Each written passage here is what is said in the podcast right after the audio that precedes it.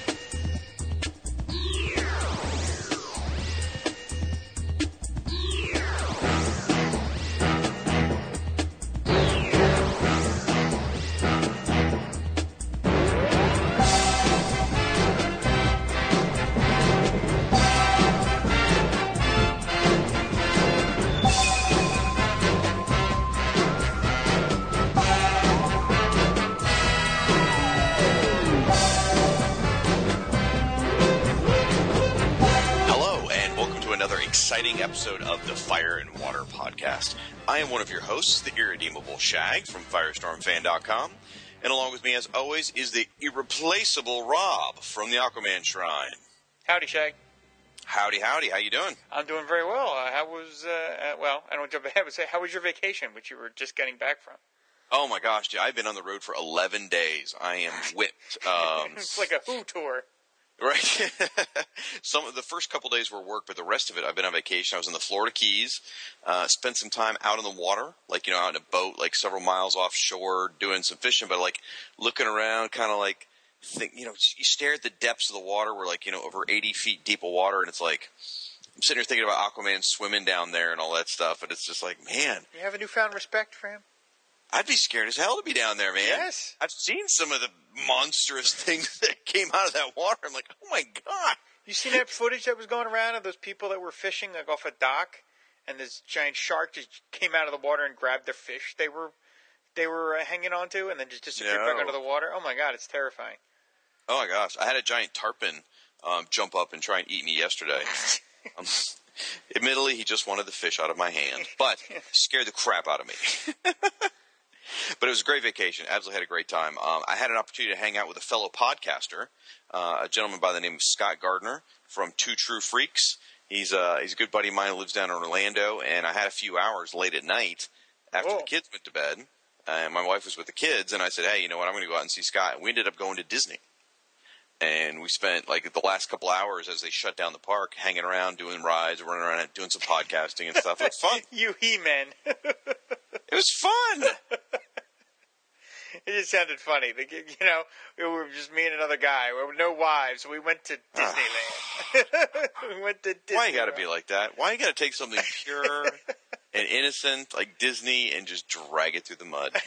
I tell you, you're a bad, bad human being. And yet I'm irreplaceable. Yeah, I was just I ran out of IR words. I got I got to Google some more before next time we record. Well, um, today, folks, is going to be a little bit different.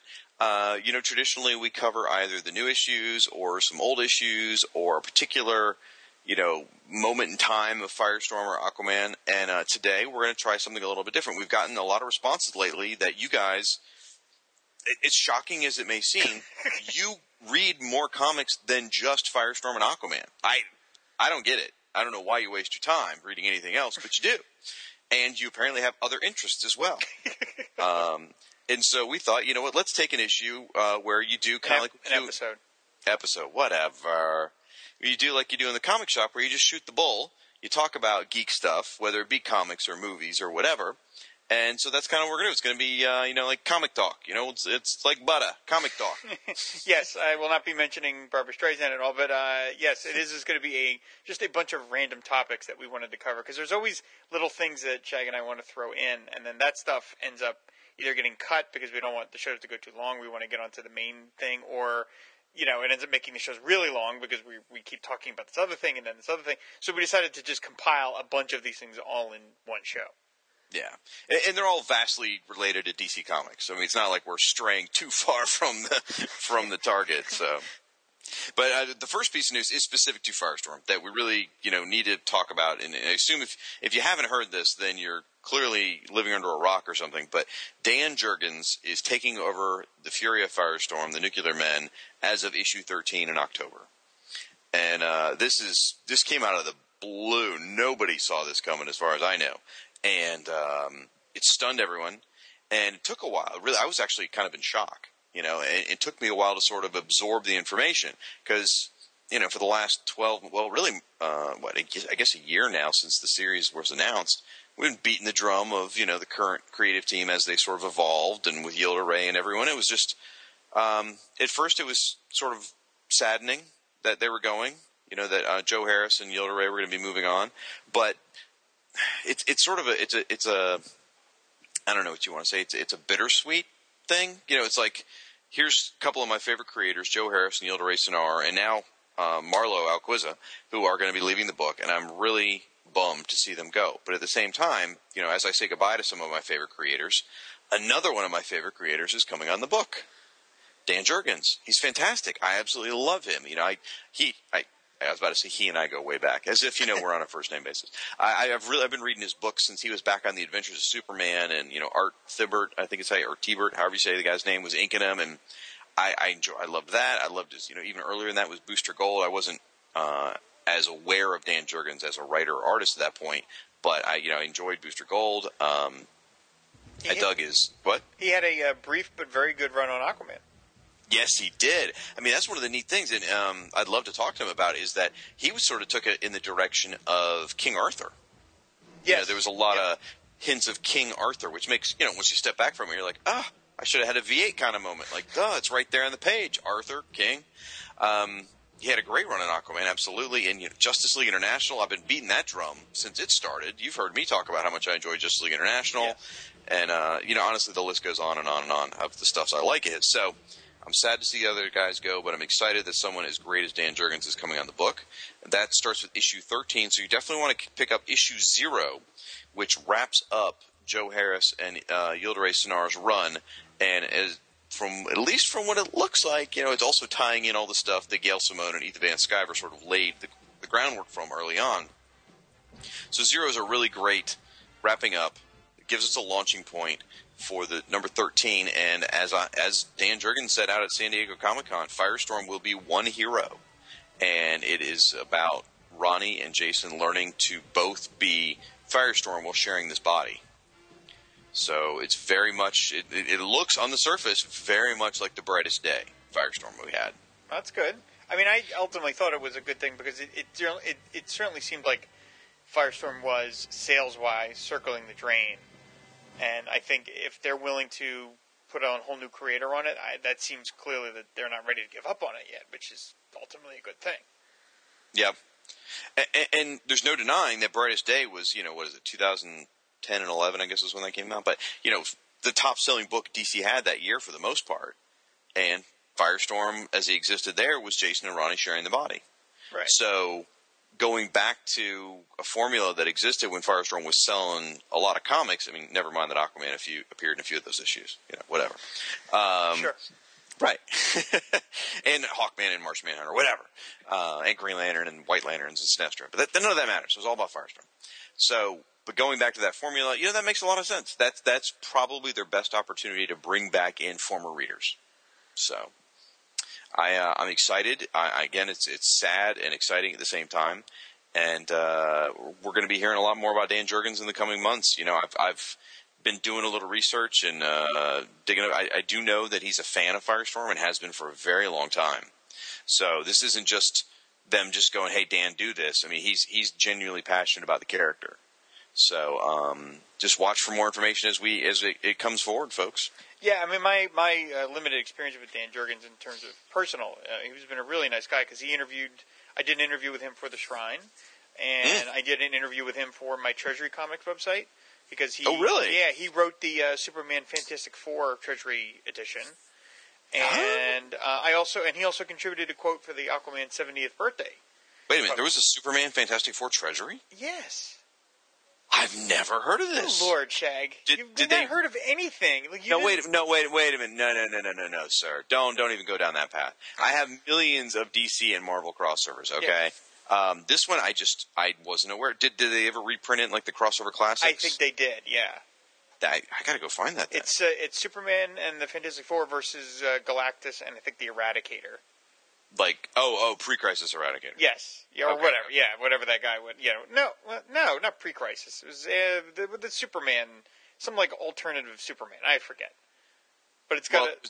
there was a pre-crisis Eradicator and a post-crisis Eradicator, oh, wasn't there? This is this is post-crisis because this is post John Byrne. Really? Yeah, yeah. This, wow. Yes, this was done in like this was done in in the like the early two thousands. This book.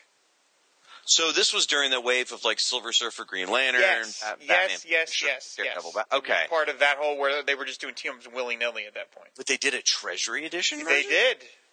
That is so friggin' cool. I know. I know. That's why I'm. That's why I talked to him about it. I was very excited about it. Tell me more. It came out in 1999. It was by Dan Jurgens and again Art. Art I think Art T. Bear. I believe is how you say his name, but I don't know. Seriously. I think Art T. Bear, and it's got Okay. a cover by Jurgens and Alex Ross. Okay. And oh wow. Yes, and it's you know it's a it was a treasury sized treasury sized book. It was it was fun. I mean, yeah, I, I did an interview with him, and he was he was very happy to talk about it. And like I said, he also gave me a quote for the Aquaman 70th birthday. So Dan, Dan's always been a great guy. Every time I've ever wanted to talk to him, he's always you know up for a chat, which is which is great. I, I met him one time at uh, I think it was it was either a Dragon Con or it was a Diamond Retailer Convention. I'm not sure which, but super nice guy, just so nice. I asked him the last question I asked him at the Treasury interview was, okay, DC and Marvel have come to you to write and draw another cross company team up book. It would star Booster Gold and Ah. and his suggestion was probably Spider Man. Awesome. Uh, by the way, before you guys start writing in your nasty emails, because these people are so bad, um, there there was no pre-crisis Eradicator. I didn't I didn't know what I was talking about. Yeah, that's that, that didn't that confused me. I was like, there was a pre-crisis. I was like, I just went with it. I it. thought I there- you know what you're talking about, but as we've seen, you apparently I don't. thought there was someone that went by that name, but clearly I'm wrong. It hurts to say that to you. It really does. Like a little bile just came up. But anyway, um, that's awesome. I'm gonna have to seek that out because um, those crossovers in the '90s were just a lot of them were a lot of uh, were a lot of fun. You know. Yeah, And so, yeah, in love. fact, in fact, there was okay. Now I'm going total nerd here, but this is total comic shop type talk. Um, there was an acknowledgement of uh, of a Marvel character, I think it was, in a DC book or something like that after the crossover, like the bat, the new Batman, which was Azrael, actually was talking about like the foes he'd fought, and he mentioned Jigsaw, and it was like. Wait a minute! He mentioned a Marvel character. It was like you know, it was like, oh no, it's it's beyond just the crossovers. This is canon. It was kind of like we all all the nerds were screaming. I'm sorry, I'm flipping through a comic. I should probably pay attention to what Yeah, that doing. really brought the show to a screeching halt. So Sorry, okay. just- Is there, is, or Shag, am I not entertaining enough here for the hour, No. the one Well, hour every two weeks that we talk? I'm, I'm gonna I'm gonna go off the agenda and jump ahead a step real quick. Um, I'm flipping going so- through. it's been going so smoothly to this point. Oh, shut up! I am flipping through this incredibly cool thing I got in the mail, and I, I just sorry I got totally distracted by it. Uh, when I got home from my vacation, I had this wonderful envelope on my on my front porch from Russell Burbage, Lil Russell Burbage, ten years old, whose handwriting is very impressive for a ten year old. It's great. Uh, I don't know how he, he must get to the post office on his bike. I tell you, he does. Uh, he sent me this great envelope. It's have you have you ever gotten? Yeah, you've gotten stuff from Russell. I've gotten His, many uh, an envelope from Russell. his his return address label, at least the one he used for me, is friggin' Aquaman. It's so cool, and uh, it's got a Spider-Man sticker on it, and on the back he's actually done little sketches of Firestorm and Aquaman, and it says "Fire and Water meet up again in the great state of Michigan." Not that he's in Michigan, but he happened to be in Michigan and picked up some stuff. And one of the things he sent me is this DC sampler from I want to say it was 82. Let me see. Uh, I think they did them in like 83, 84, 85, something like that. This is 83. So as as I was listening to you, I was flipping through it, and then I just got sucked in. Sorry, because I'm there's this awesome, gorgeous two page spread of Amethyst by you know Ernie Colón. There's a two page spread by, of about the new Titans by Perez, and this is original artwork done for these previews. You know, there's uh, a two page spread here by some guy named Joe Kubert. It says Joe Kubert, comma Rob Kelly's former instructor. Uh, yes, I believe that's how he's credited from now on. about Sergeant Rock and GI Combat, and I mean, this is so cool. I thank you so much, Russell. I am absolutely in love with this thing. And uh, there's, I'm getting, I'm getting to Firestorm. Apparently, they put them all the way at the back. But um, wow, that is the coolest two-page spread by Broderick of Firehawk, Tok- Tokamak, um, and Firestorm, and oh wow, it's actually got. I guess I guess that's Gerry Conway, but it's actually got Broderick in the drawing. He's actually at his tape drawing table oh, that's right. That's right. That's right. Yeah. that, yeah. And I guess the other one's supposed to be Jerry. Um, it just oh yeah, first one's the last page. What is that? What are they trying to say? What does that mean? Um, but this is so cool. So thank you so much, Russell. That was incredibly kind and generous of you to, to send that my way. And there's also I got to mention this one other thing. Um, he sent this other item. It is a real estate book. You know, like when you're outside your grocery store and they've got those little spots where you have all the, all the like you know rental houses and houses for sale, little books. They're like smaller than a comic book, but they're like you know I don't know, a million pages, and they got all these houses that are for rent or whatever. Do Yes. have- okay, thank you. I thought That's you were. I thought you were speaking rhetorically. Well, I was saying just looking for a yeah, I know what you're talking. about. Anyway, he picked one up in this place. Uh, it, it's the area is called East Jordan, and Yes. it's Ellsworth and Atwood. So you got one of these too. Yes. Visitor's Guide and Business Directory, and it's their their slogan is "Time for Action," and uh, from the Chamber of Commerce, and they used clippings, I'm sure legally, of yeah, I don't see copyright anywhere in this thing. yeah, sure of all these Mar uh, of all these DC guys. Like the cover actually has Wonder Woman and Superman. They look like probably Jim Lee versions of uh, pre Flashpoint Wonder Woman and Superman. And as you're going through it, you know Aquaman is on page 16. By Neal Adams. Is that Neal? Okay, That's Neal yeah. Adams, yeah. And it's a, it's talking about like um, a natural attraction, you know. So uh, that so that's where you get Aquaman. And then over here on page 19 is Firestorm, where they're talking about the library. Isn't that amazing? It's so wild. I mean, they don't actually say anything about Firestorm. Or, No, it's just clip art. It's just clip Right. art they're using to decorate the pages. this Firestorm is definitely some sort of stock art. I, I guess it's possible it's Al Milgrom, but I don't think so. This looks No, more, I don't. I don't think yeah, so. this looks more like mid '80s stock art. They pick some weird stuff. There's Captain America is in there, and it looks like it was like the Captain America from like Heroes Reborn. Think oh, it looks oh, it like does look a lot like Liefeld's. Well, it looks like Jim Lee drawing Liefeld's Captain America is what that is. yeah, and there's like Yellow Jacket is in there and Hawk Woman. Like it's really odd, ca- you know. Like I mean, they have some of the major ones, but they also have some like the Vision is on a page. Like what Michiganer is going to recognize the Vision? Like what does that even mean? Now, ironically, I was born in Michigan and lived there for several years, but uh, I don't know Ellsworth and Atwood. If it was Traverse City, I'd be all over it. But anyway, um, there's Batman from Batman Brave and the Bold, and there's a Steve Lightle Flash. I mean, there's some cool stuff. It's great imagery. And also Buzz Lightyear and Woody from Toy Story. oh my god! For some reason. Vision. He's actually saying "City of East Jordan." And then underneath it says, by the way, this superhero's name is Vision.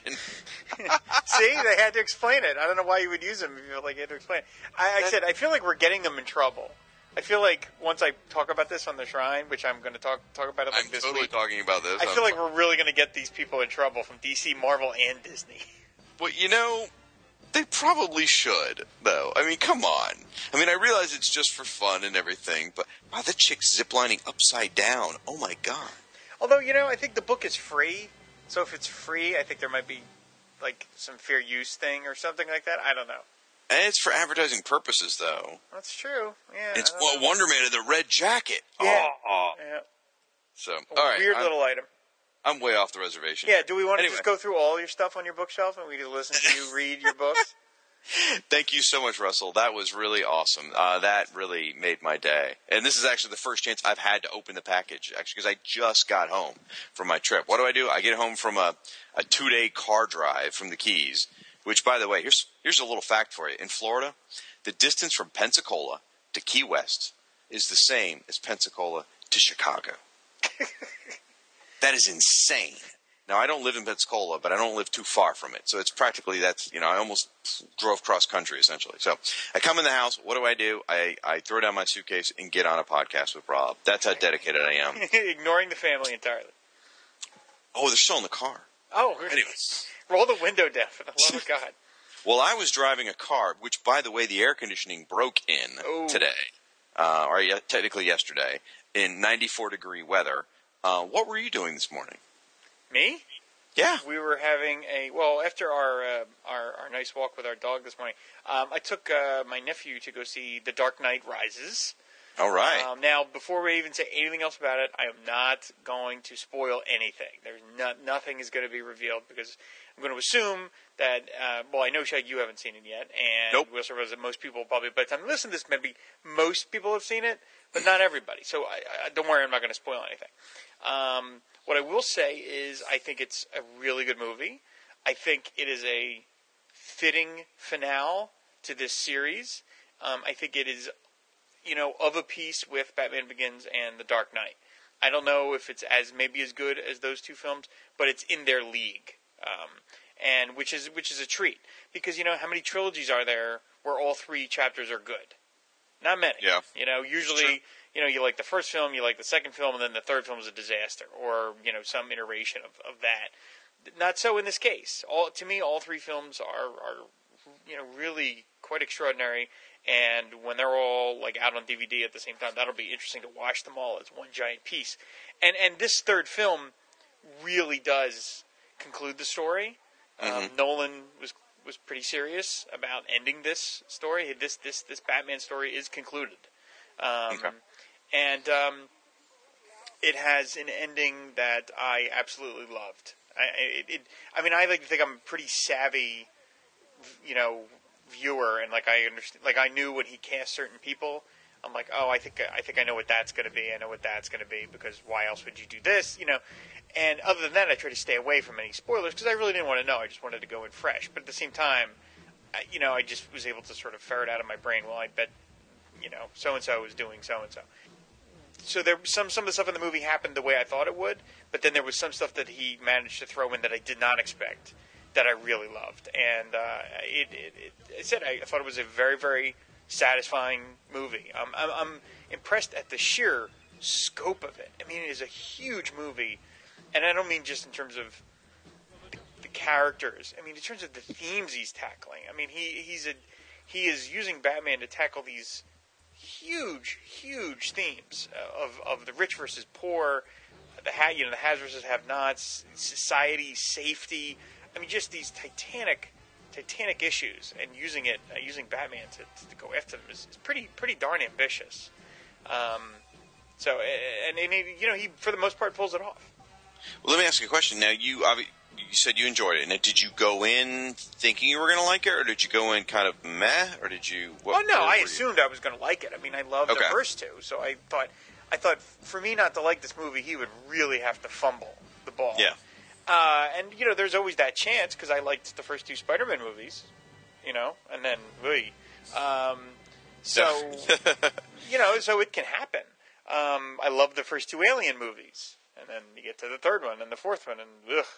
So you know, it, it, I liked uh, the first three other Batman movies, and then we get to Batman Four. Uh, you know, so it, Right. it, it, it can certainly happen.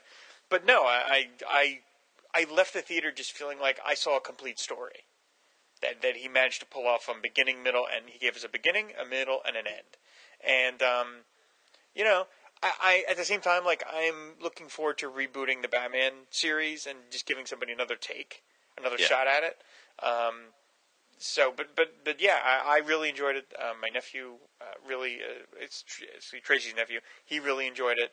Um, the one thing uh, that that that was like the only downside to seeing the movie, and this has nothing to do with the movie, was you know we went there and you almost could feel people in the theater being on edge a little bit because of obviously what happened in Colorado. And you know, we were seeing this movie, you know, a day after that happened, and you know, it was just you could just almost just feel it. People were just just a little like, this is weird. And um, so we're sitting in the theater, and it was pretty pretty crowded, not not wall to wall, but pretty crowded. So like 20 minutes into the movie, a guy gets up out of his chair and walks out the fire exit and then two minutes later walks back in via the fire exit. Oh, jeez. And the guy, I, I saw him and I followed him as I watched him. Now he wasn't doing anything anything suspicious. He's probably smoking a cigarette. Probably, but when he walked back in, I, I, I, I gotta tell you, I, it was only my in, inherent cowardliness that I did not get up and just punch him.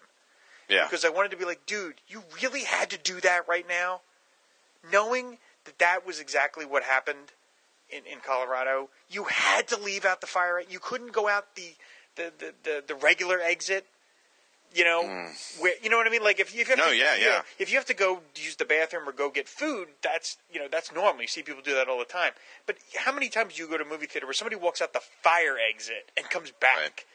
You know, and I just was like, like I just felt that was so insensitive to be so, you know, unaware of what's going on. It's like just don't do that.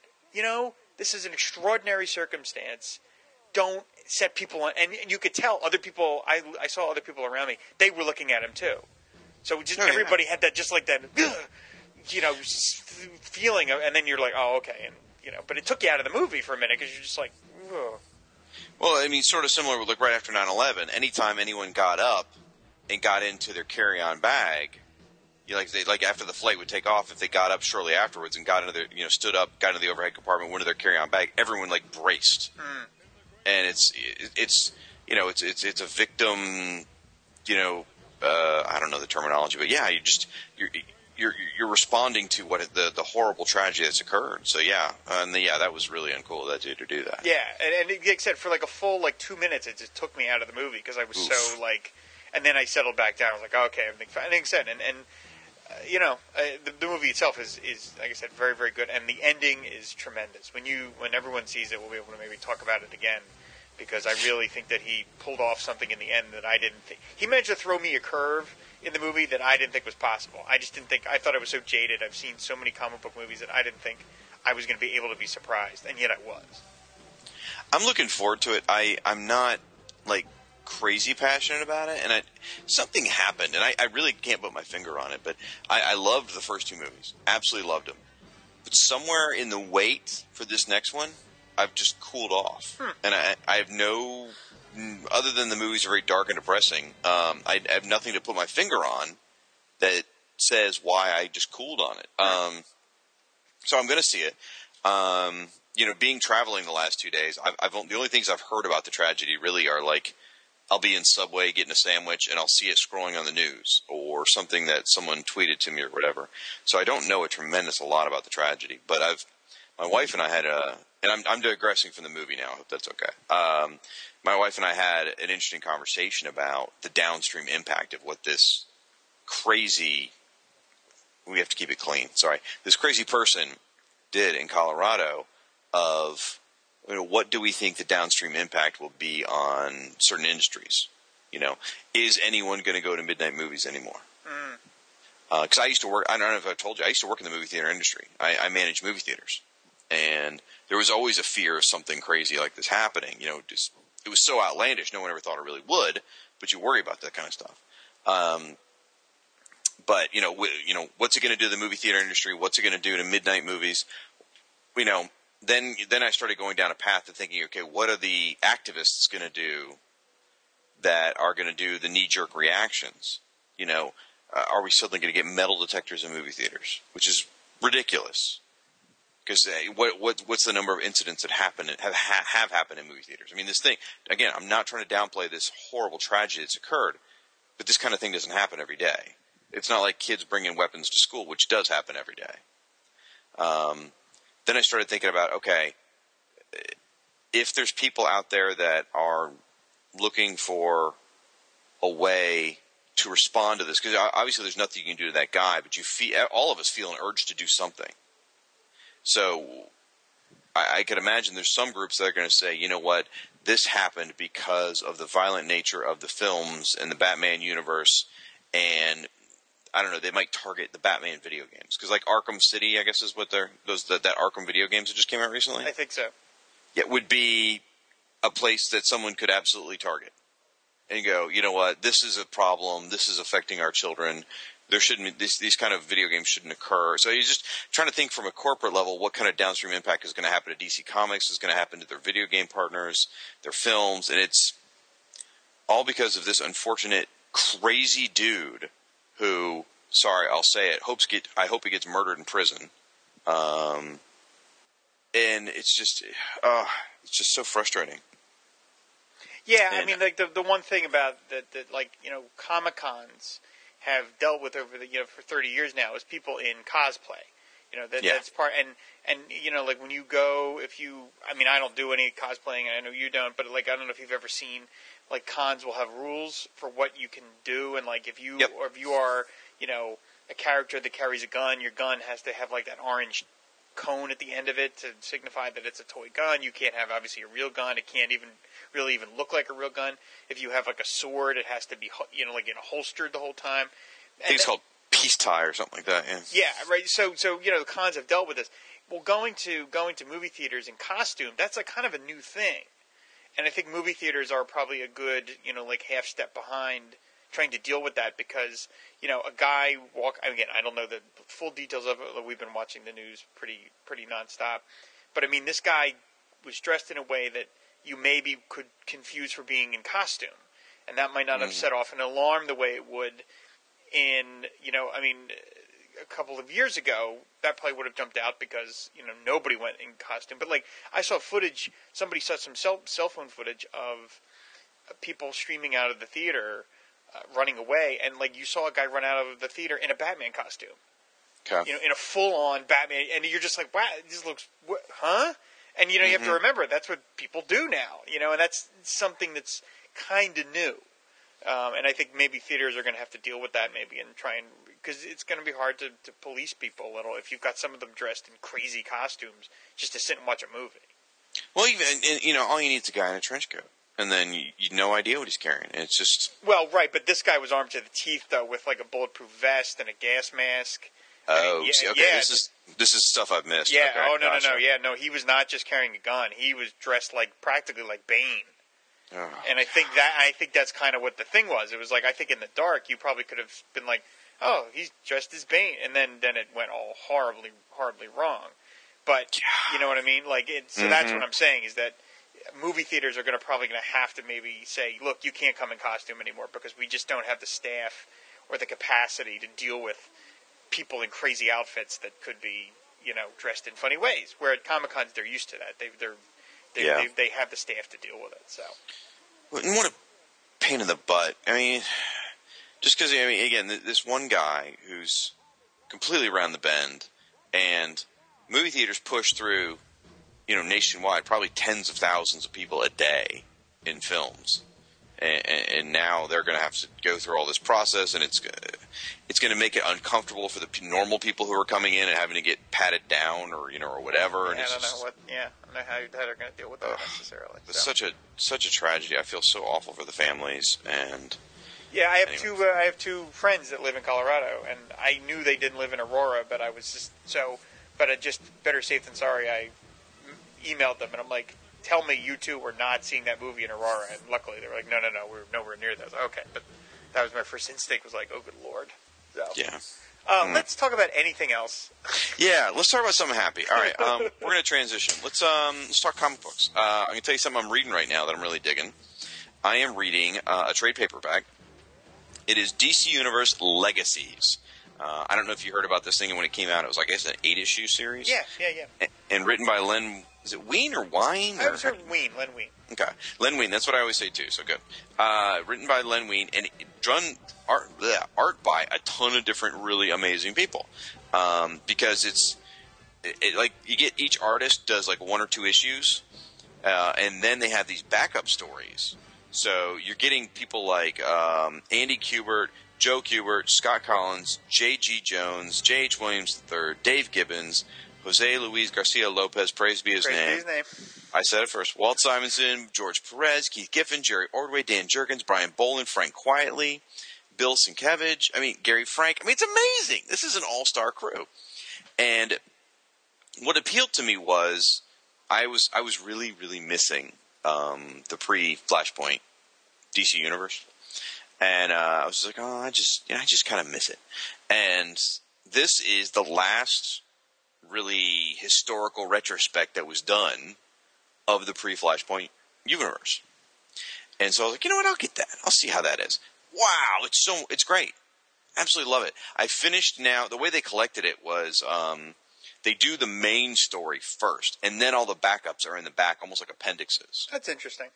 So rather than the one backup per issue, they do it that way. So you can read the main story first, and it's a lot of fun. You know, it, you, you read through, and it's uh, it starts off in the 30s. You know, you're dealing with Crimson Avenger, which is right where it should start.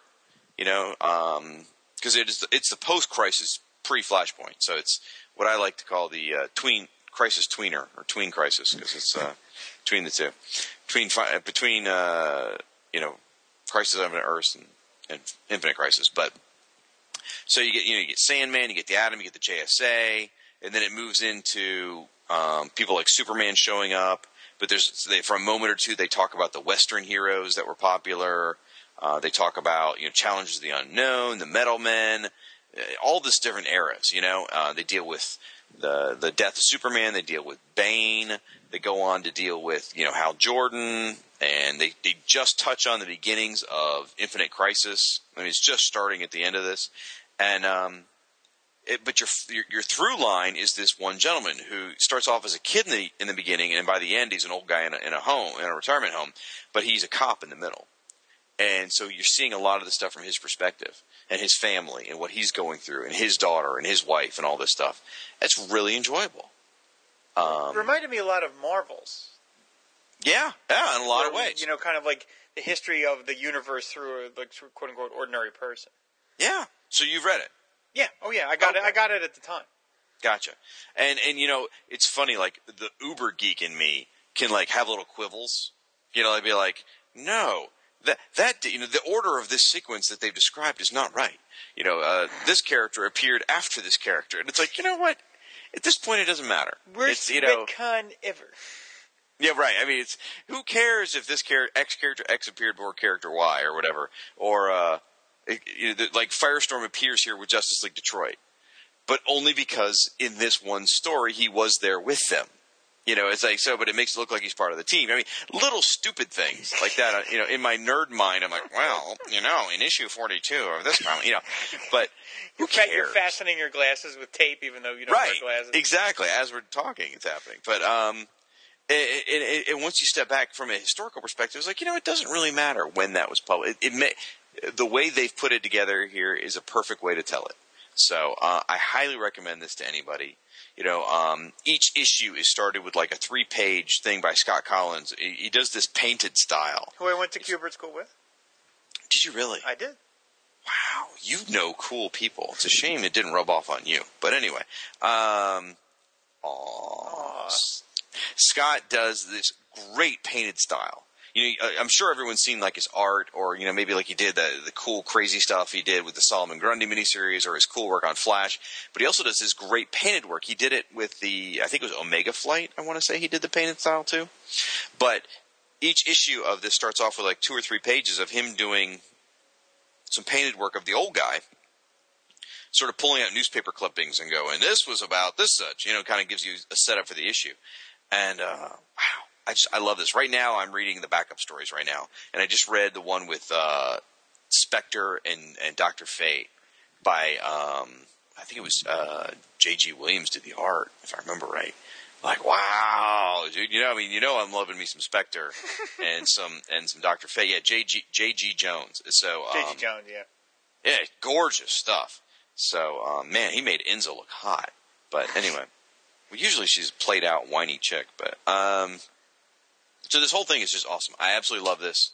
Uh, I can't recommend it enough. If you are an old school reader of, of DC and you haven't read this, pick this up. It makes a nice, you know, almost like bookend to the, you know, pre New 52 universe. Or if you're a new fan of the New 52, this is sort of a nice overview of the pre New 52 universe. So, uh, love it. Absolutely love it. It makes me sad when I think about that so, that that series because I remember a couple of years ago where DC was announcing all their big projects that were there to celebrate their Yep. their 70th, and one of them was a new version of Who's Who, Absolutely which was. of course never happened. Right. So, but it's like, oh, makes me think. Of, it makes me sad every time I think about it. And it's clearly not going to happen now. No. Uh, well, they could do a new 52 version, I guess. But um, I was going to mention a few other things I'm doing. Um, just stuff. I've actually ordered some stuff that I'm really excited about. Uh, I've ordered. You ever read Nexus? Steve Rude's Nexus. oh yeah, yeah. You, oh yeah, sure. Love that. Uh, love that stuff. But I haven't read it in eesh, too long. You know. And uh, so they they just solicited the omnibus trade paperback. Uh, Nexus Volume One omnibus in a trade paperback form is this massive, thick thing. So from Dark Horse, so I'm picking that up. I'm really excited. Um, Starman omnibus. They're they're they did them in hardcover at first. Now they're doing them in paperback. This is the Jack Harris ones. I don't know if you ever read Starman. I never did. Uh, wait, did I? I to, I don't think I did. this is the James Robinson series. You know, I It's- read some of it. I read some of it, not the whole Okay. thing. dude, amazing comic. Um, I know everyone said it was really, really good. oh my god, it was so good. Now, it, how does it read compared nowadays? It's it doesn't carry the power that it carried back then, simply because there's so many good writers in comics nowadays. And not to say that there weren't good writers back then, but it was just it was very different. Mm-hmm. But a lot of the stuff he did, where Opal City was really a vibrant character in the series, that's that's a little more commonplace now. And but he was one of the first doing this stuff, and it was so good. So I'm, I'm picking up those tra- those omnibus. I'm very excited. I've I've been picking up, and I haven't read them yet, but I've been picking up the Batman No Man's Land trades. Mm-hmm. I don't know if you ever read No Man's Land No, I didn't. It's uh it's one of the Batman stories that I and, and I everyone goes through their Batman phase, and you and I have talked about it. Mine was mine was Alan Grant, and Norm Breyfogle. That was those were that was my Batman era. But I did really dig No Man's Land. Like even the novelization by Greg Rucka, I dug. So I'm picking up those trades. Uh, they got new printings of those. I've got the first two on the shelf. Third one's coming out soon. Uh, I've ordered Judas the, the Judas coin, the Walt Simonson graphic novel. Have you read about this? No. Oh my gosh, dude, this is this is right up your alley. It, it's the Judas coin. It's one of the coins that um, Judas received, you know, um, in the famous biblical story. Right. And the coin, it, it the story follows the coin through history, and each is going to I don't know. It's like something like I don't know eight segments. I don't remember. I heard a long word balloon interview with Walt Simonson about it. He's been working on this for a long time. It's like a labor of love. It's like a 96 page graphic novel Oh wow. and it, there's going to be several stories. I want to say it's something like eight or ten. I don't know. And each story somehow, in some way, touches on the Judas coin during that period of time. Like he's going to do one during the Roman era. He'll do one. You know, there's going to be a Two Face story. You know, and I don't know if Two Face gets his hands on the coin or what, but there'll be, you know, then there'll be a future story, and I don't know if it's Legion of Superheroes or who, but so it, so it's bringing a, a DC character, and somehow the Judas coin plays a role in their life, or influences something in their life, and it's doing little few segments in time, and he's trying to do different art styles for each one that he's doing himself though. Wow. That does sound cool. Yeah, real cool. Uh, and I've I've been preaching for a long time, been beating this drum. Animal Man, Justice League International, Flash, Doctor Who from IDW, all great comics. Y'all, I, if y'all aren't reading them, I don't know what's wrong with you. Um, last thing I want to mention is if and I don't. This will go up in. Nah, I don't know. Oh well, talk to your local comic shop. There is an opportunity to order some mini comics that will arrive prior to Halloween. And um, what I do at my house is I give out candy, but I also give out these little mini comics to people. So last year, I think we had Smurfs and uh, like an Archie comic and a Buzz Lightyear comic or something like that. So I give everyone a piece of candy and a mini comic. They're a little, like, I don't know, 10, 15 page comics. They're small size, and uh, they're just a great little thing to get kids reading.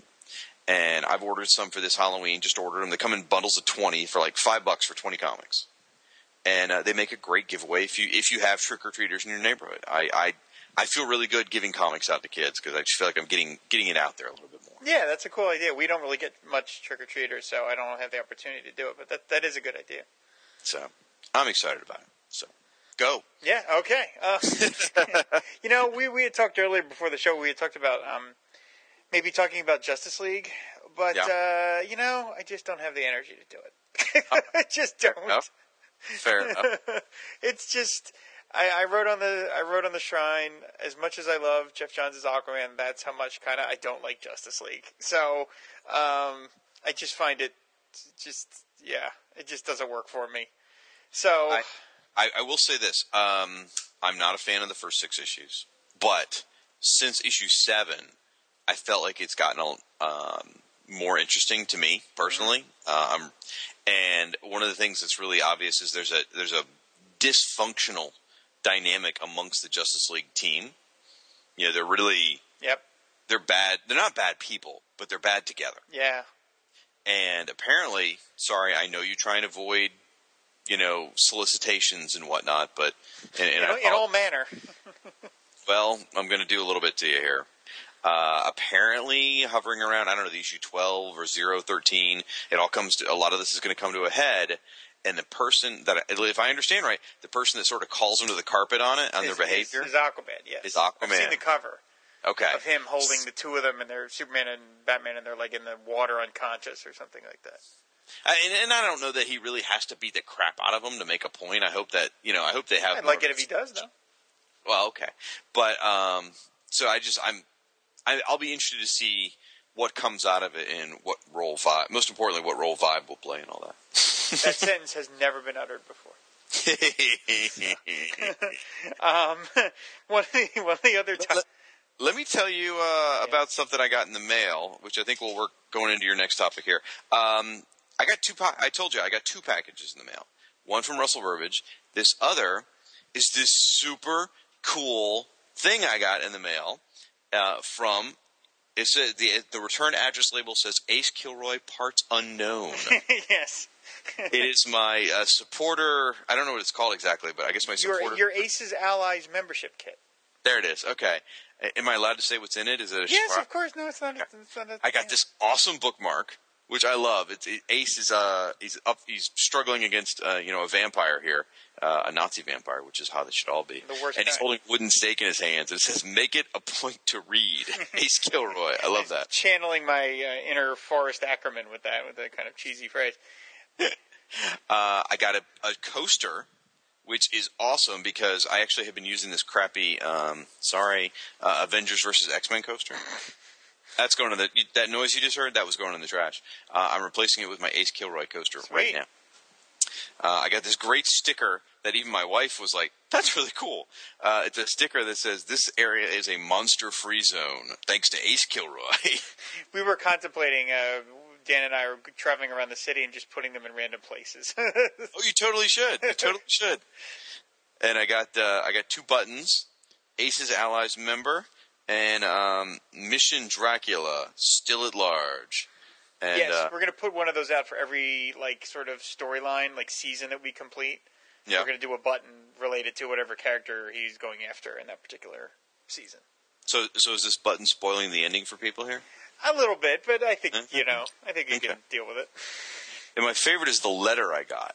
Uh, it's on, the letterhead says from the desk of Ace Kilroy, United States. Um, what's it say? Something Corps. Yeah, the Oh, Air, Air- Corps. Yeah. And it has a note here. It says Shag with one G. See, Ace is classy. It says Shag, thanks for joining the fight. Uh, Ace. He's detail oriented. Yes. I uh, yes. Everyone who uh, contributed on to our Kickstarter effort um, got uh, automatically enrolled, and so you get your little prize pack. And then we'll be doing the the print editions very very soon. And then whoever donated money to get the print editions will be getting them separately. Um, but yeah, so I I think I think at this point I finally mailed out all like 67 prize packages, which took a while. Um, but Glad every, to know. Glad to know it's at the bottom of the list. Thank you. Yes. Um, Uh, okay. Uh, see, turn in, a, good thing and you're making it bad. Um, yeah, like you did about my trip to Disney. no, it- never mind. Um, but anyway, yes, I'm glad you enjoy it. Um, everybody, you know, it's funny. I have a bunch of friends who I could give the prize package to personally, and they're always like, "Oh, just give it to me. You don't have to mail it." And then I mail it, and then they're always like, "Oh, thank God you mailed it because it's fun getting something in the mail like that. Because when you become an adult, you don't Yeah. get you don't get stuff in the mail anymore that's not bills. you That's so true. Or circulars that you don't want, or you know whatever. So people really seem to enjoy getting something in the mail that's fun and just for them, and so it really adds that kind of extra level of like little orphan Annie decoder ring kind of thing to it. so I, I always think of the Star Wars fan club membership that came with. Uh, the, the remember the Kenner action figure? Yeah, absolutely. well, my brother's he got, and I don't know how he, he got a C three PO necklace. wow. Oh, I remember those. I had a, so Yeah. ad for those. Yeah. Uh, but yes, yes, I'm glad you enjoyed it. They're they're a lot of fun. And yeah, related to what Chad was just talking about, um, we're currently running a fundraiser um, for the troops, as they say, because I we uh, Dan and I have a mutual friend named Terry Mahoney, and Terry is an ex-marine, and um, I mentioned once to Terry that uh, we were doing Ace Kilroy fridge magnets, and Terry said to me, "If you really go and do them." Um, I want to buy several hundred of them because the troops overseas need fridge magnets. Oh And wow! I was like, really? Did they do? And he explained to me that he has some friends that are in a unit in Afghanistan, currently serving in Afghanistan, and they are in like really a deep, deep part of Afghanistan. They are far away from everything.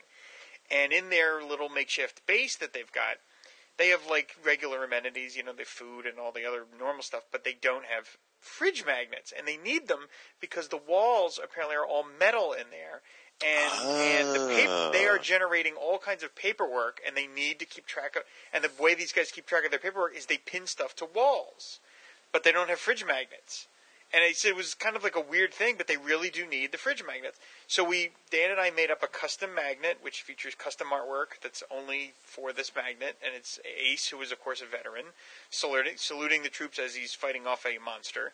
Um, and so we put that together, and it's a like a, it's a two inch diameter magnet, and we're having a thing where if you go to the Ace Kilroy blog, which is acekilroy.blogspot.com, um, you can for one dollar you can send a magnet overseas to the troops, and um, each each successive magnet you buy after that is only a dollar, and if you buy five magnets, you send five magnets to the troops overseas, you get one yourself for free.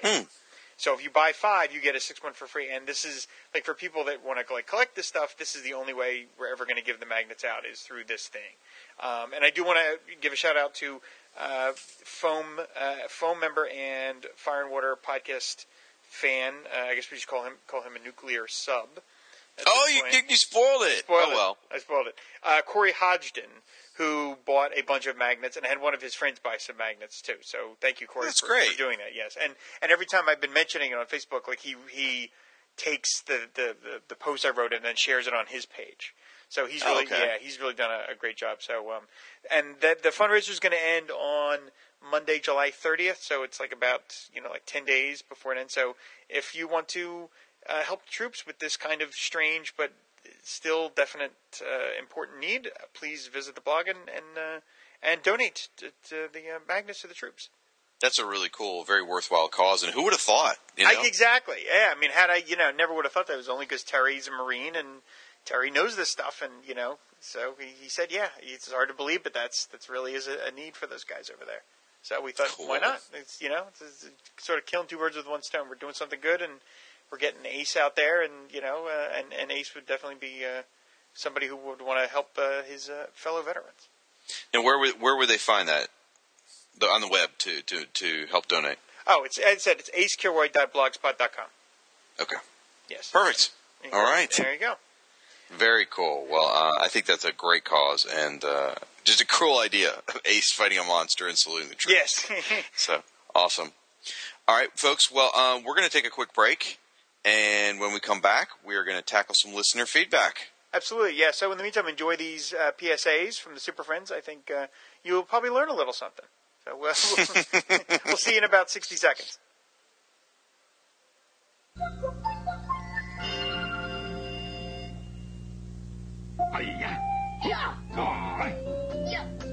Wow, that was quite a workout. I could use a snack. You are getting to be an expert at karate. Now it is time to become an expert at choosing snacks. Fresh fruit is an energy snack that tastes good. It has a lot of important nutrients and vitamins that your body needs to stay in good shape. This is really good. and it is good for you.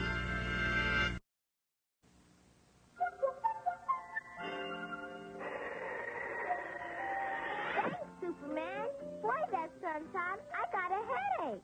I better go home and take some medicine for it. Oh? Sure, I got a lot of stuff in the medicine cabinet.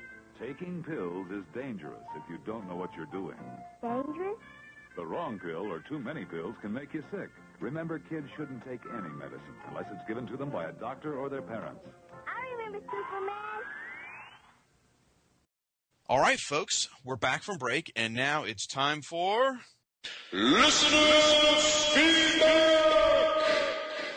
So we are looking at feedback from episode 23, which was uh, where we did our reviews of Firestorm number 10 and Aquaman number 10.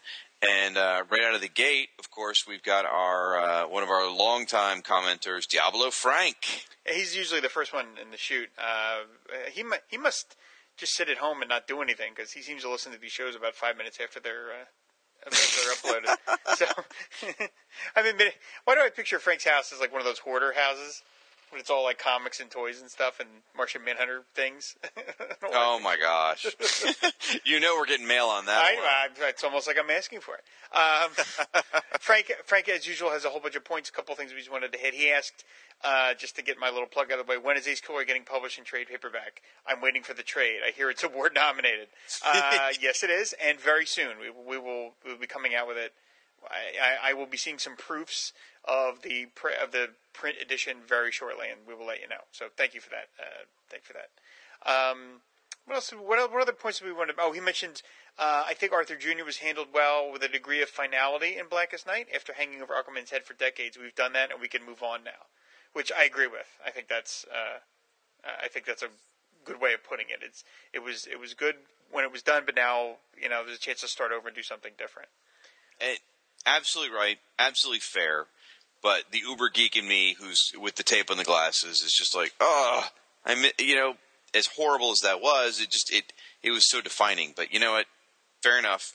We, you're right. It's been done. It's time for something new. So that's I I have to learn to let go. um, I wanted to mention.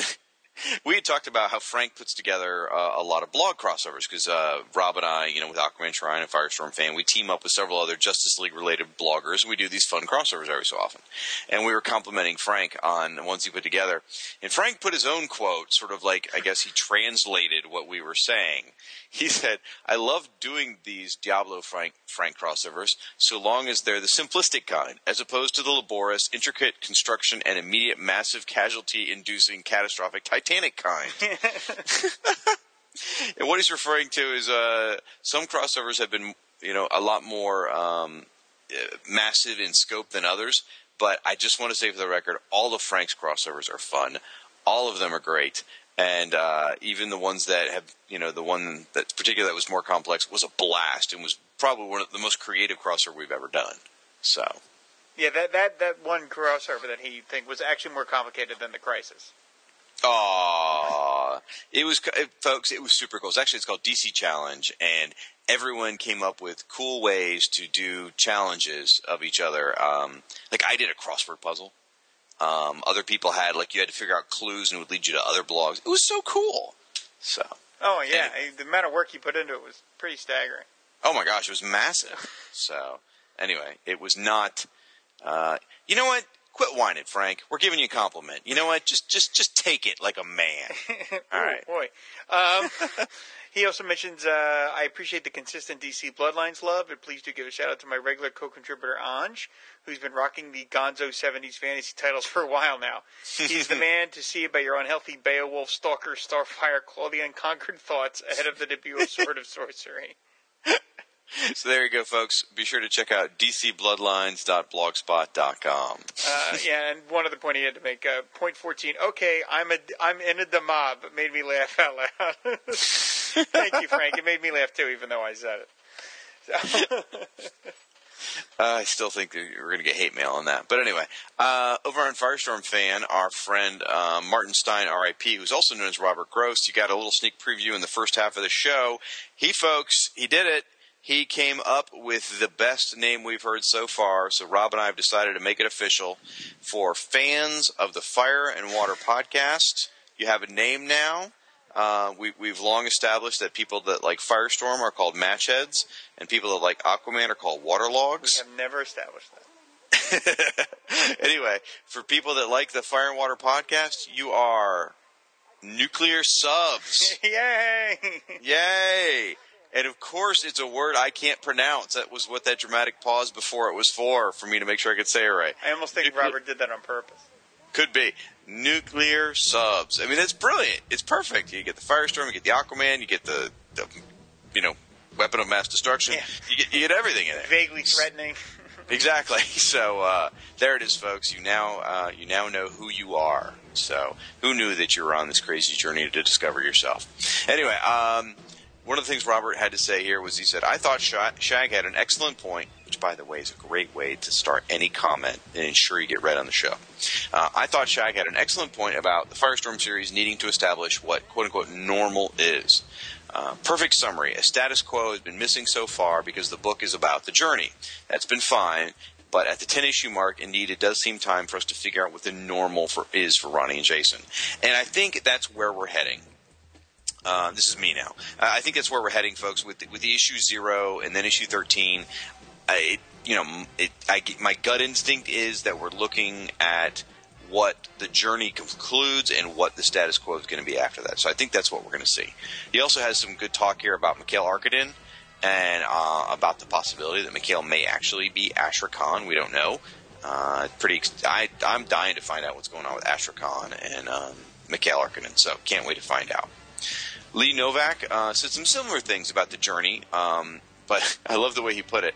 Um, I can appreciate that if I tell my 11 year old we're going to Disneyland, he'd be ecstatic. If I coop him up in a Chevy for 10 days to drive him there, he's going to lose a lot of that excitement during the journey. so, you know, it's, he makes a good point. So I, I get where he's coming from. But uh, again, I think we're coming up to a big conclusion here. He's got a lot of questions he still wants answers on, like where's Killer Frost? We saw her. Where's Tanya or Cliff? Um, why did Jason have the protocol in the first place? What happened to Stein? Who controls Fury? What's Zither really want? There's a lot of questions there that he's really hoping we get answers to, and so do I, because I'm I'm dying to know. And uh, he does mention here that Prisoner of War needs his own book, or at least a miniseries. Absolutely, I sense a, I sense a groundswell building. dude, it's so good. Uh, Luke, Well put. It, it is. It's so good. That, that's the quote that's going on the cover. It's going to say, "It's so good." At Shag Matthews, uh, Fire and Water podcast. Um, Luke uh, Giaconetti had a comment here.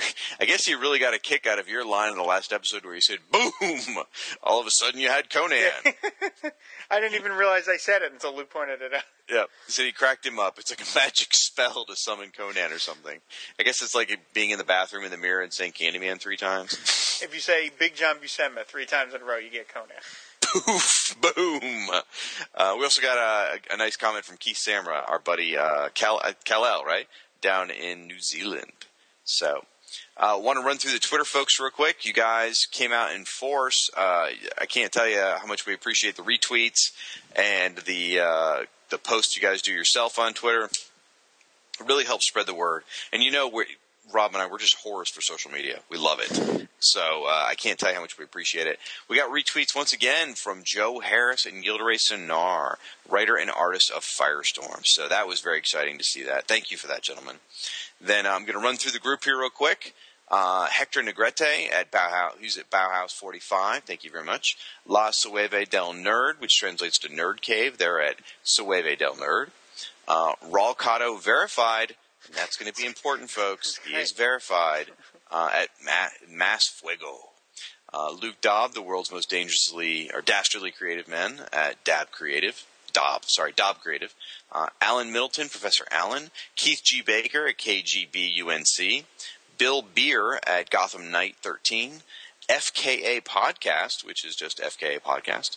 Dom Ghost Hunter at uh, Daum Ghost Hunter. You you think they'd spell, spell those two the same? Hmm. Uh, Randy Caldwell, who's Mr. Perturbed. Luke Giaconetti at L. Jake, L. Jacome. Andy Capellish at Capellish. Manjit Dangel at Manjit D. Ben Avery, Whispering Loon. I love that. Uh, Tower of Fate, which is Tower of Fate. Jay Nicola, ah, Nicolozzi? Something like You know, that. You know, he and I have been writing back to each other, back and forth to each other on Twitter for I don't know a couple of years now, and I've never actually tried to say his last name out loud. Hmm, interesting. I didn't realize it was so complicated. Uh, he goes by the Flash Reborn, the Bat Pod podcast, uh, same, uh, and then Joe Slab, J Slab four two five. Yes, it's. Uh, well, I was going to make another alcoholic joke, but I'll just give up. That's. I was trying to find one in there, and I was like, you know, I cut him a break. Yeah, I mean, you know, maybe he's off the bottle at least till tonight. But anyway, um, over on Facebook, we got some support from a number of people, including Marlo Alquiza, inker on Fury Firestorm number 10. Very Thank cool. you so much. And uh, nice, guy. He and I shot a message or two back to back and forth on Facebook. Super nice guy. So uh, over on Facebook, thank you to Andrew Capellish, Lee Novak, Corey Hodgson, Joe Thoms, Daniel Cynical Adams, uh, Giancarlo Nurko, Manjit Dangel, and Bill Seckman. Thank you very much, everyone. We really appreciate that. Over on Google Plus, and I, you know, we all know it. Rob hates it. So the more you can promote Google Plus, folks, the more it will burn in Rob's, um, you know, backside. So, thank you, thank you. I keep forgetting you want to keep it a clean show. Uh, so thank you to Keith G. Baker, comic book and movie reviews, Andrew Capellish, and Luke Giaconetti. Andrew is everywhere, and so is Luke Giaconetti. I mean, they are like all up in the social media. I tell you, those guys, they're busy. Uh, and then busting into the emails real quick. Um, there's a lot of good stuff here in the emails, but I have to say the thing that made me laugh the loudest, uh, we got an email from my buddy Roy Cleary, who's Charlemagne, uh, and he he starts it with uh, it's a comment reflecting on a total screw up on my part in the last podcast. So he wrote, "Dear Frank and Emma," because I kept calling Rob Frank, and he pointed out that uh, he wants to do a podcast with Emma Stone. So there you have it. Uh, very clever. You guys take our little in jokes or flubs and make them brilliant. So uh, thank you so much. And Roy's over there. He's doing a podcast uh, called the FKA Podcast. You ought to check that out. It's the uh, podcast formerly known as. So good stuff. Uh, we did get an email for all, from Rolcano. Now here's where the problem comes in. Yeah. This is from Rolcano, not Rolcano verified. Verified, right? Exactly. So, This is well, fake Rolcado. Hey, here's where here's where I'm struggling because he made a GIF and sent it to us. It's an animated GIF. It's flashing back and forth between the Firestorm symbol and the Aquaman symbol. And um, and now the strange thing is we got this from Raul Cotto unverified, but Raul Cotto verified is actually using that as his Twitter icon now. I So, know it's very complicated. I think they know each other. I'm just saying. Thank you for that, by the way. It's really cool. And just to mess with you, I am literally going to change my Twitter icon. And I'm really not doing that just to mess with you. I was planning on doing it anyway. So just trying to keep you on your toes, Raul. Whichever one, whichever one of you is listening. I thought you said you were going to change your name to the Irredeemable Shag Verified or something like that. Oh, that's Great. brilliant. Oh, Great. man, I can't use it now. Oh, well. Oh well. um, we got an email from Jack Dower to two of my favorite podcasters, Shag and Rob. Thank you. I have a confession to make. I am the one who buys all 72 bat titles. In my defense, I at least buy both Firestorm and Aquaman. I also intend to buy the Blue Devil and Phantom Stranger books too. I hope that at least I can help redeem you for squelching DC's creativity. I like how I put squelching and creativity in capital letters. Yeah, it's an actual thing. Um, as to my suggestion, I am a huge Penguin fan. I guess you guys may consider that a confession also. anyway, Pengy just got an incredible miniseries deepening and almost redefining the character. Rob has told us, and I agree, that Black Manta revamp has been amazing. Do you guys have any other suggestions on Firestorm Aquaman villains to get a new 52 makeover? Um, and then he writes in P.S. Slipknot and Scavenger don't count. After all, you can't mess with perfection. and then P.P.S. Rob, the Dracula story was great. Who's Ace's next bad guy?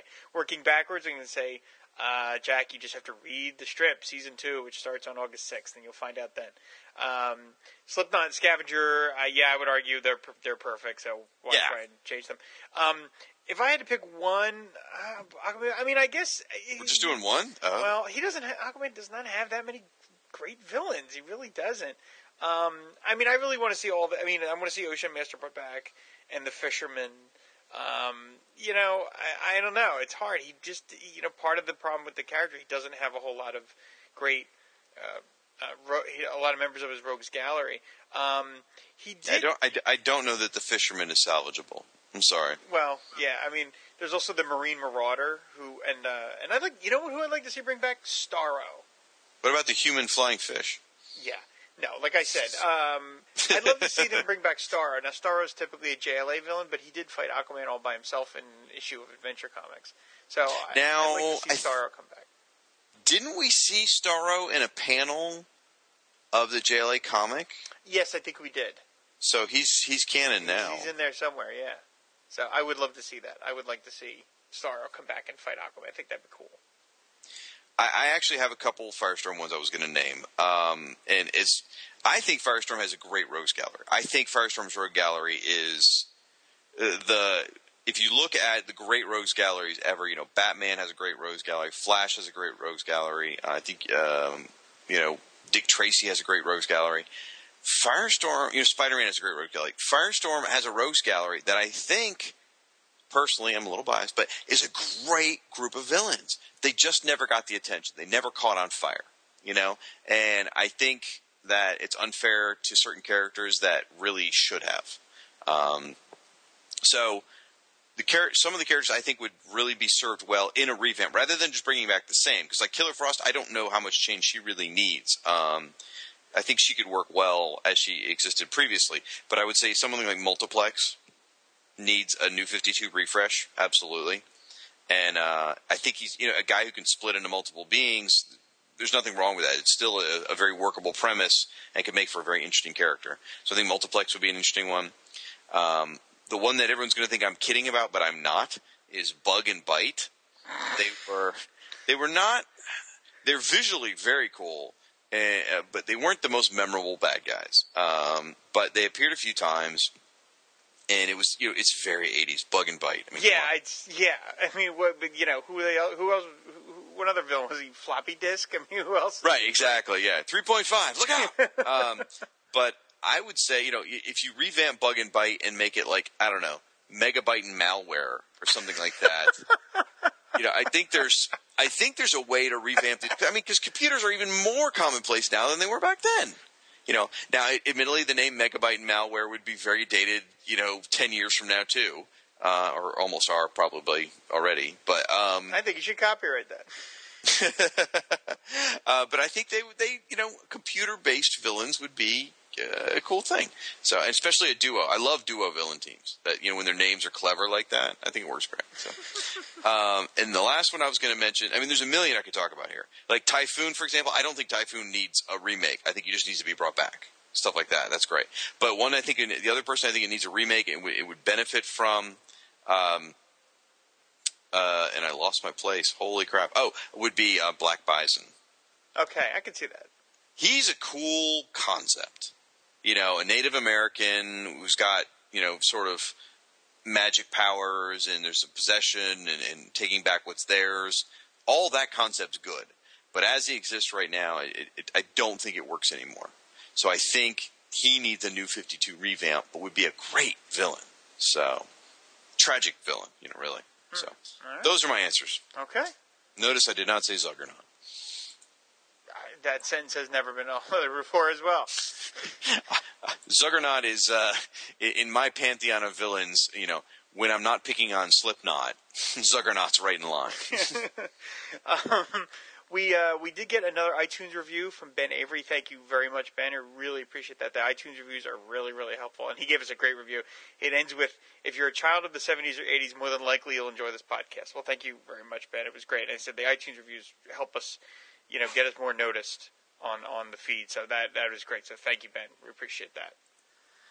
Uh, yeah, we actually, as I read it, I was like, I can't read this on the air. I know it's It's- it's, very self complimentary. It's like a Marvel bullpen bulletins of the '60s. You guys are so awesome. You guys are so great. Okay, thanks. it's it's incredibly complimentary. That's why I realized I couldn't read it on the show. So, uh, and finally, ladies and gentlemen, Yeah, the only way we could end. We wow, we have got a big one here, folks. You know, we we've done this a few times now. Uh, we have given out the Steam Award, which is the the penultimate of you know listener feedback uh, from when the nuclear sub when a I said it wrong, didn't I? Nuclear Nuclear. when a nuclear sub goes above and beyond they earn themselves a Steam Award, which is, you know, fire and water together. And, and the Steam Award is a high honor and is just as tangible as Steam itself. So, this award this time goes to folks Lee Novak.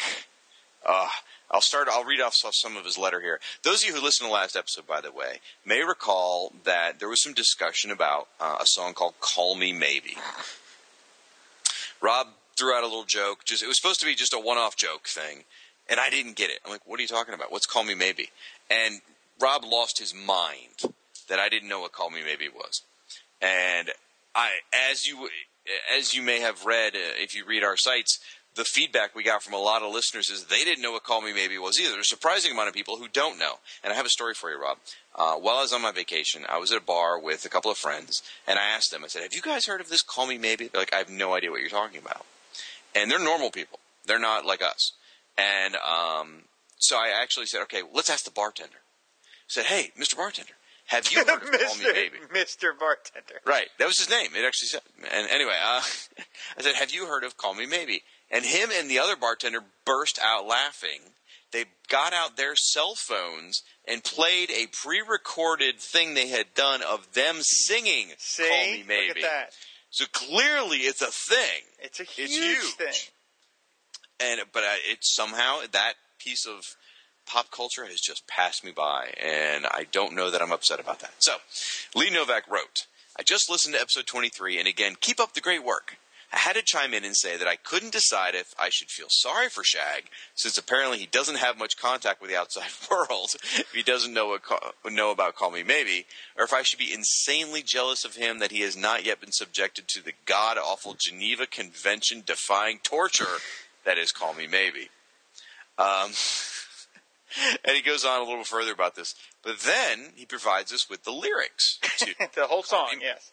the entire song of "Call Me Maybe." So now I, I have them here in in I, I don't know if you really say black and white, but pixel and white um, of "Call Me Maybe." And Rob, what did he follow it up with? He wrote.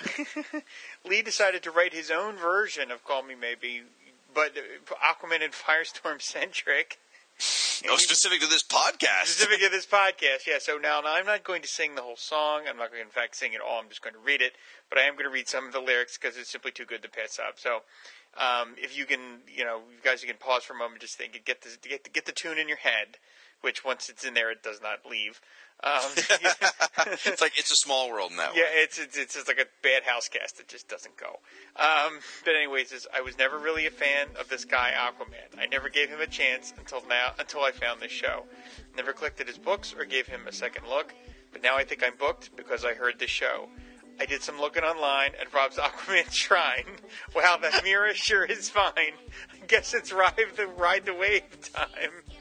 Hey, awesome. hey, there's these two guys. They're entertaining, and here's their podcast. Download it, maybe. I can't. Even, it's hard to get through a boring workday without fire and water. Download it, maybe, and then uh, repeat the chorus 76 times. Uh, Yep. So Then he, go, he goes into uh, I hit the net with a plan to search for Nuclear Man. It brought up Firestorm Fan, and then I found this show. A place for fellow match heads to discuss comics we've read and cry that Martin Stein's dead. It's all part of this show. Two guys merge into the same. Firehawk sure is a hot dame.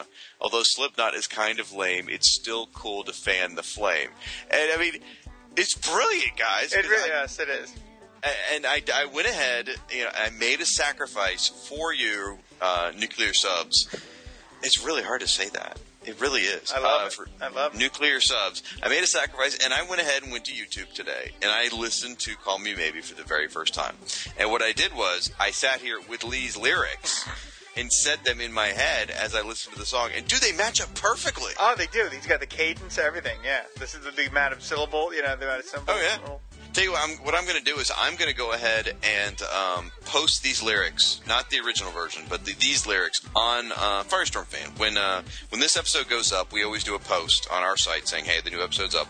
I'll go ahead on my post, so it'll be Monday, July 23rd. Yes. There'll be a post with uh, Lee's version of these lyrics. So go check them out. And uh, if any of our dastardly creative listeners who also sing feel compelled to do this to, you know, maybe a um, karaoke version, or, or any cyni- dastardly creative or cynical listeners, let's put it that way, who are able to sing, want to put it to a karaoke version, we, I'd be happy to play it during one of our breaks at an upcoming show. Oh. Lord! Oh wow! Um, and anyway, Lee ended the email with Lee. We just gotta move on from that. Lee ends it with, "So, uh, thanks for reading the most embarrassing email I've ever written. In case you couldn't tell, our accounting software was down all day, and for an accountant, that leads to a lot of free time during the day. Take care, Lee." Awesome, absolutely phenomenal. And you know, I don't think there's anything else to say at that point. now we right just have there. to stop the show. Really. Yep, we got to end the show with that, folks. There's nothing can top that. So, folks, uh, be sure to head out to firestormfan.com and aquamanshrine.com. You can find us on Twitter and Facebook at the same. You can find Firestorm Fan at Google Plus. Um, Rob, what's the uh, email address? Firewater Podcast at Comcast.net. Awesome. Uh, folks, it's been a blast. We will talk to you in a couple of weeks. Rob, anything uh, closing statements? I don't think so. I think other than uh, Fan and Flame and uh, Ride the Wave. There it is. Night, folks. Bye. Aquaman